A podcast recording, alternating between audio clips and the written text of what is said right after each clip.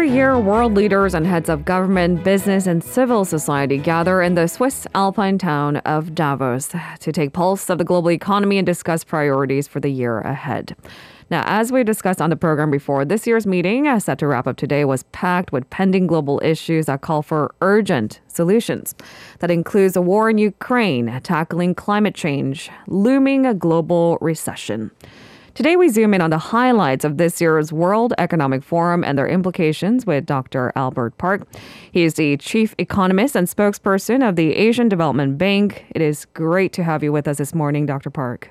Pleasure to be here.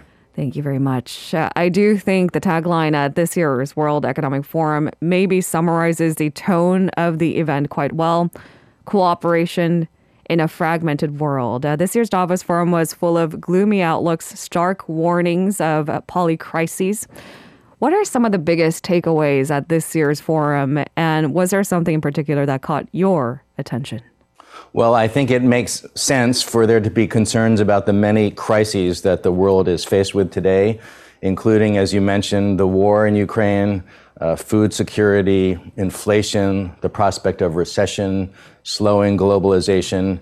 Um, and I think sitting in Switzerland with the shadow of the war in Ukraine nearby, and with the conversation being dominated by Western advanced countries, leaders from those places, uh, pessimism kind of makes sense. Hmm. On the other hand, for where we sit in Asia, and I think broadly in the developing world, there is more of an optimism or at least a hope of greater cooperation to meet global challenges. And also, uh, many countries are still recovering with a fair amount of resiliency mm. um, and uh, working very hard to tackle development issues and really get away from the geopolitics and focus on uh, the challenge of development? Uh, frankly speaking, in South Korea, we're always stuck between a rock and a hard place. Uh, China US tensions has dominated headlines for as long as the problem has existed. However, as you said, resilience was also found. We strike a delicate balance, but that's just a small example, isn't it? Yes, but I think we can build on that cooperation. I think if you talk to leaders around Asia, there is a, I think, pretty uniform commitment that we still need to uh, be integrated. Mm-hmm. We need to uh, really embrace multilateral frameworks. Uh, we need to work together to tackle common problems. Mm-hmm. And one example of that is the RCEP agreement, the Regional Comprehensive Economic Partnership Agreement that took place last year, which includes both Korea and China, but also most of the countries in the region. Mm-hmm. And that is really set to actually increase economic integration, hmm. or at least globalization in this part of the world, where uh, there's much more under our control. Uh, but let's take a look at what else came out of the World Economic Forum. It was the R word that we used in hushed reverent tones. Now we have to talk about it. Global recession topped the agenda at this year's forum. In fact, a survey conducted this year revealed that two thirds of top economists expect the global recession to unfold this year, with nearly 20% saying it is extremely likely. But they did also say that the extent of the recession will depend on where you are geographically. So, depending on where you are, Asia, Europe, the United States, different parts of the world, it may affect you differently. So, what is your projection? And maybe can you elaborate on what's expected to happen by region with a focus on US, Europe, and Asia? Well, we're a bit more optimistic. We don't think it's very likely that the world will go into recession if you define that as a decline in GDP per, GDP per capita globally. Mm. Uh, we think that uh, both Europe and US may go into technical recession and are likely to grow at rates close to zero. For advanced economies, we're projecting 0.4%. Uh, and recent uh, indicators from the US suggest that economic activity is struggling with the US Fed hikes. But Europe is starting to benefit from uh, a warmer winter and commodity prices coming down a bit. Um, so we're optimistic. But the main reason we don't think there'll be a global recession is that if you look at Asia, our forecast uh, is that Asia, developing Asia, will grow at 4.6% hmm. this year. And if you don't include China, 5% this hmm. year. That's a forecast we made in December. And with China's reopening up, Uh, we think it may even be greater than that. And Asia, developing Asia, accounts for 40% of global GDP. Yeah. So it's hard to do the math that way and see the whole world falling into recession. Certainly in Asia, we see a continued resilient recovery, although at rates lower than we had been previously projecting uh, late last year. And do you think there are certain beneficiaries in developing Asia uh, because there were, of course, adjustments to these China centric policies, maybe more factories being built in Vietnam, for example, and India? Do you think that also helps in the growth rates? Yes, of course. When there's a trade conflict between two large countries, as we still continue to see between the US and China, then for third countries that are not involved in the mm. war, they have opportunities actually to export to both China and to the US, and for, of course, foreign investment to shift there from both sides in order to avoid uh, the sanctions. And we're seeing some of that. I think Vietnam is uh, definitely the most prominent example. They've been growing very fast and attracting uh, a lot of FDI, and, and, there are a lot of examples of companies uh, moving uh, their supply chains uh, to Vietnam. But you're right, it, it, it could be India, uh, which is growing very fast now, could be other parts of Asia. Mm-hmm. One thing that things like the Regional Comprehensive Economic Partnership will support is a more diversified kind of global value chain uh, setup where many countries in the region hopefully can find their place in the global supply chain and benefit from uh, global trade.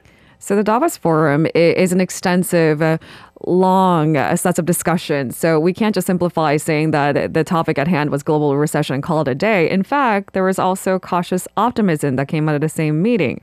That China's reopening, as you mentioned, the resilience of advanced economies, uh, providing a little bit of hope that maybe some countries will weather 2023 a little bit better.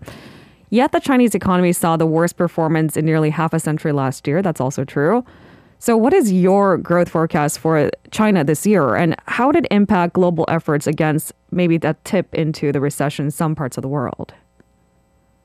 Well, uh, last December, we forecast that China would grow at 4.3% this year, which is a slight recovery from last year. Um, at the same time, uh, that was before all of the rapid, unexpected, really, opening up of the economy and the shift away from the zero COVID policy. So we will almost surely be upgrading our growth forecast for China above that level.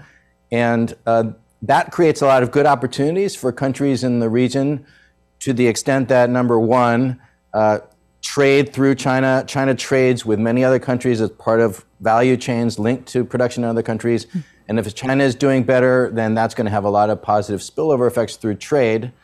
Also, a lot of the tourist destinations in Asia have really struggled with a closed China. And now, as China is opening up, there is a very strong expectation that we'll see a lot of uh, Chinese also traveling out of China and boosting tourism, which is really important to some of the countries in Southeast Asia and the Pacific. Um, now, at the same time, we have a concern, of course, that China, if it really rebounds fast, is going to you know, have higher demand for global commodities, including mm. energy and food, and that could push up uh, prices, uh, which could challenge some countries that are net importers of uh, oil or net importers of key foods. This year's forum also clearly showed that the world no longer faces the sunny side of globalization. Maybe it was not just one or the other, but the big narrative seems to be shifting. The disruption of supply chains, again triggered by COVID 19, worsened by the war in Ukraine, sparking intense competition among countries to secure key raw materials and technologies. These have all sort of been heated discussion topics at this year's Davos Forum as well. Do you expect such movements towards protectionism to intensify this year? and maybe the years ahead too. So is the big narrative shifting, I guess, from globalization to protectionism?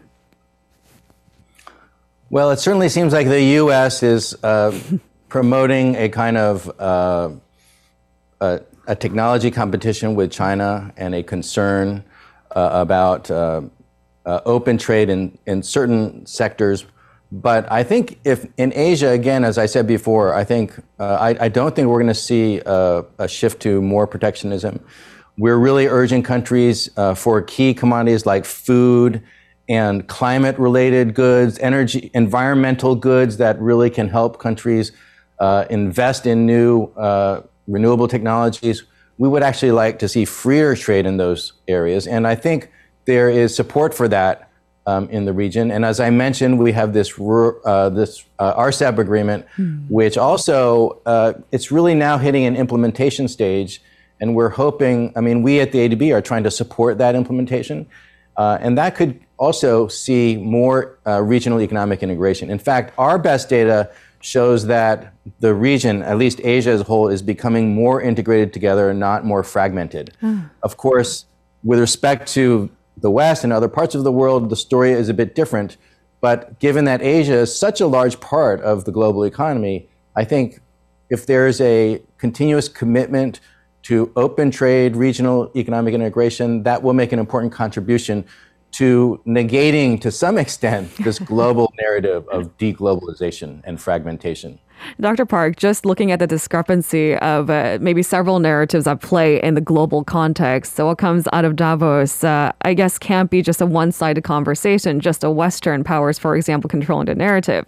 And that brings me to the question of uh, maybe an existential crisis for the Davos Forum itself. Uh, not to say it's obsolete, but considering the circumstances, the fact that Germany's Olaf Scholz was the only leader among the G7 nations who attended this year's forum, uh, it raises skepticism about the forum and just the overall annual meetings necessity. Uh, before you go, can you tell us maybe the significance of Davos Forum?